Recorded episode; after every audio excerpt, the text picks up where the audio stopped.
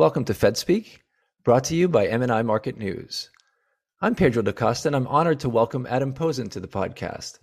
Adam is a former member of the Bank of England's Monetary Policy Committee and the current president of the Peterson Institute for International Economics, where he and his colleagues produce lots of high-quality research on macro, trade, and more. As the name of the institute implies, you and your colleagues take a broad global perspective on the economy, and I definitely want to draw on that during our conversation, but of course, this is FedSpeak, so I'm going to start with last week's red-hot inflation reading. How bad is the U.S. inflation problem at this stage, in your view, and how do you expect consumer prices to behave for the remainder of the year?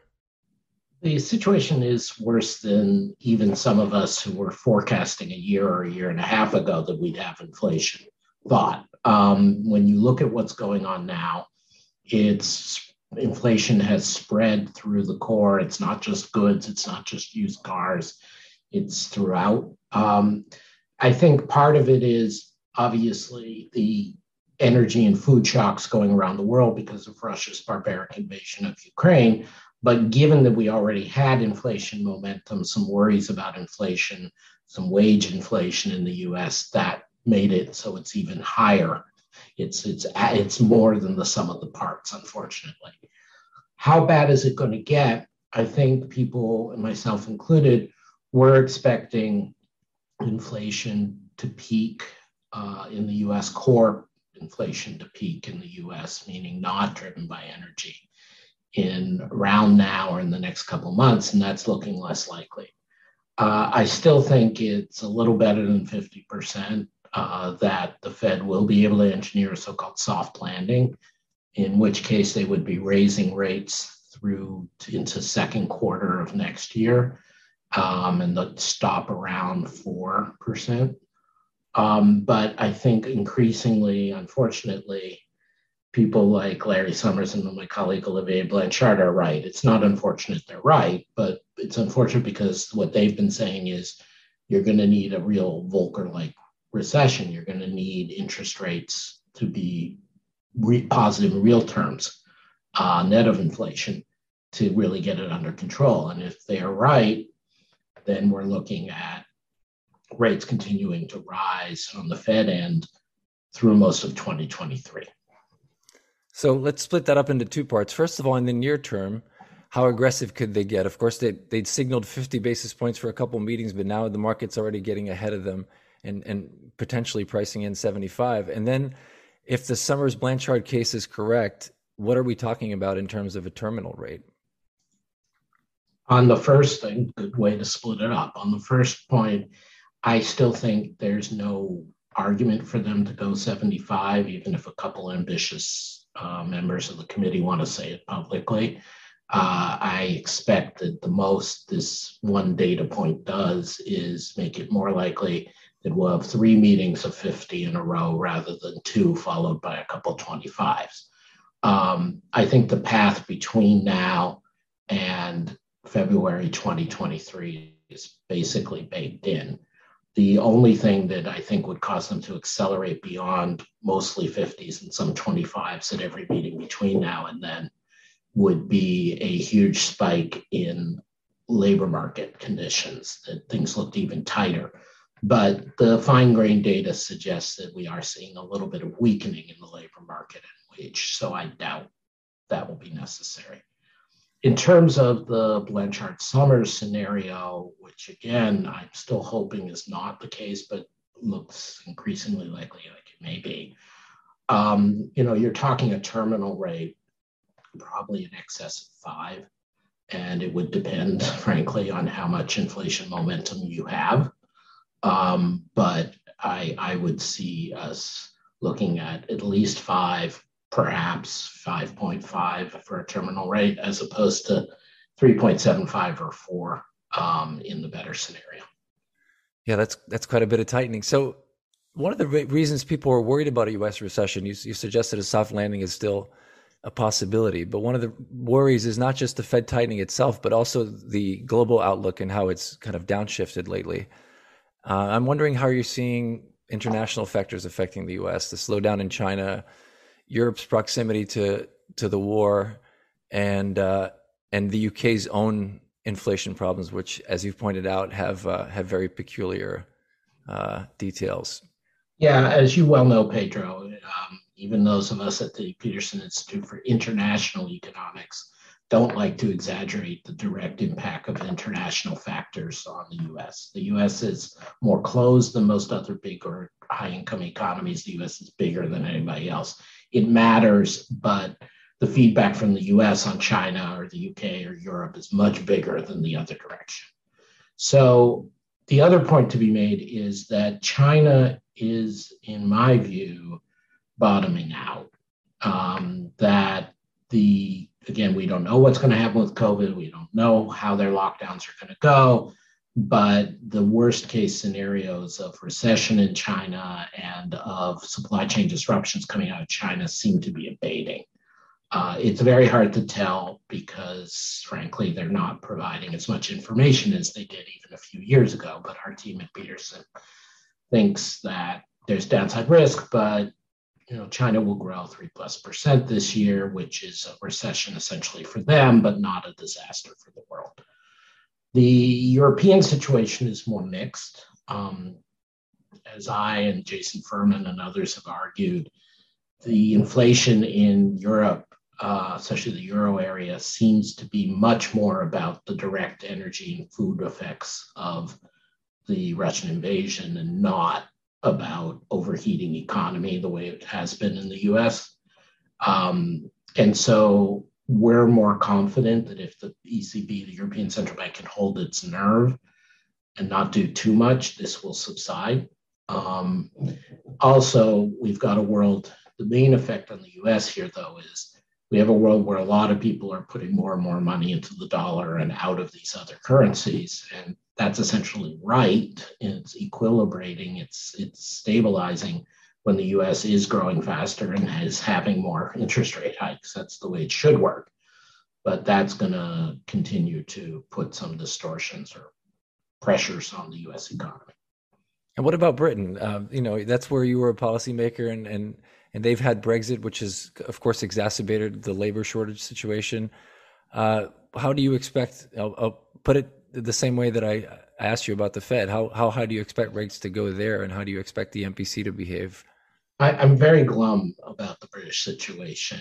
Brexit, with a couple notable exceptions, has worked out essentially as I and other mainstream economists forecast. You mentioned labor supply shortages, and that has had repercussions in agriculture, in the health sector, in hospitality, and causing inflation and slowdowns. But also direct trade effects, not being able to get access to a variety of things, not being able to export, higher costs, lower purchasing power. And so as Governor Bailey of the Bank of England put it when I interviewed him at Peterson last month, or I guess 6 weeks ago, the UK, in a sense, is the worst of both worlds. They've got a US-looking labor market for their own idiosyncratic reasons, but they didn't have all the fiscal support that the US did. They were more like Europe. And so that to me is consistent with a world in which the UK is partway back to the 1970s. I won't say back to emerging market status, that's too strong, but expectations are less anchored. Inflation transmission is amplified in a world where there's Brexit. So my fear and my strong expectation is that Great Britain is going to have to go through a real recession, irrespective of what happens in the US or China, that they're going to have to raise rates another 300 basis points plus from here. Now, the Bank of England's MPC has been indicating they don't think they need to go that far. And the debate seems to be about how fast they need to go another, say, 50 or 100 points from here. I hope they're right, but I doubt it's going to be enough. And then maybe lastly, if I could ask you about Japan. I know you pay close attention to Japan. And the BOJ, of course, is one of the few global central banks that's still trying to ease policy and maintaining its yield curve control policy. And the yen has been under a lot of pressure as a result. Jim O'Neill from Goldman last week said he sees the growing risk of another Asian financial crisis as a result of this. How do you assess the situation first in Japan and in the region more broadly? I think calls about an Asian financial crisis are wildly misplaced. This is a very different set of economic circumstances for Japan and for other countries in the region compared to 1998. There are countries around the world that are having trouble and will get into credit market problems and interest rate problems because of Fed tightening combined with COVID, but it's mostly the developing countries. It's mostly countries in the Middle East, North Africa, or Sub-Saharan Africa. It's some parts of Central Asia and some parts of Central America. Asia, including especially East Asia, is actually in pretty good shape. They don't have the kinds of debts or the kinds of real estate over-evaluations that were there in 1997, 98. They haven't had the major capital account inflows that were there in 97, 98. So sorry to beat a horse to death, but I just don't see that as the risk. When we look at Japan, there are several things to me that are interesting about Japan and in a sort of calm way. Two I'd highlight. First is we've seen massive movements in the yen, right? So as you point out, but also initially in 2012 and 13, the yen is a huge way down from what it was. And the amount of inflation we've seen in Japan has been negligible until very recently. And core inflation remains weak. And so that tells you something is wrong with our models that suggests that imported inflation or exchange rate pass-through of inflation is a powerful thing. And it's worth a lot of thought, and I haven't figured it out yet, and I hope others will. You know, what is it about Japan, or is this true for the US and true for China, that you're just not going to get that much inflation change when the currency moves? The second thing that's really interesting to me about Japan is that they've been growing pretty well. You and I have talked about this in the past. Their per capita growth rate is as good or better than any of the other G7 economies, including the US, for a long time now. And they've done good things on the labor market front to get more women involved in work. And so it's very interesting that they've been unable to get inflation up despite having relatively solid growth. So this again leads into interesting questions for the US and other major economies is now that is this inflation bout we're going through, which will last the next year or two, frankly, going to keep us out of ever falling back into sort of secular stagnation, as Summers rightly called it, and below near zero inflation of Japan, or is it going to persist? I'm still in the camp that I think 2 years from now, inflation will be back below 3%. In the US, well below maybe, and we're going to have to worry. But I think there are a lot of people out there who think that this inflation bout is going to get us out of that. And if it does, then we have an interesting question why it didn't work for Japan.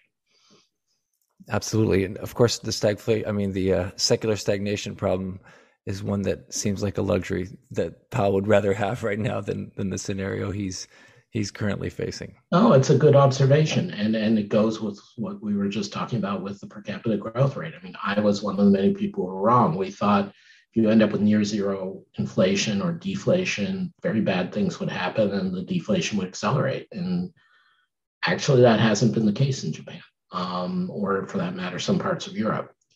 So it may well be that it's a better problem to have. We misunderstood. And do you expect any currency intervention in Japan at this point? I can't completely rule it out, but I think it's quite unlikely.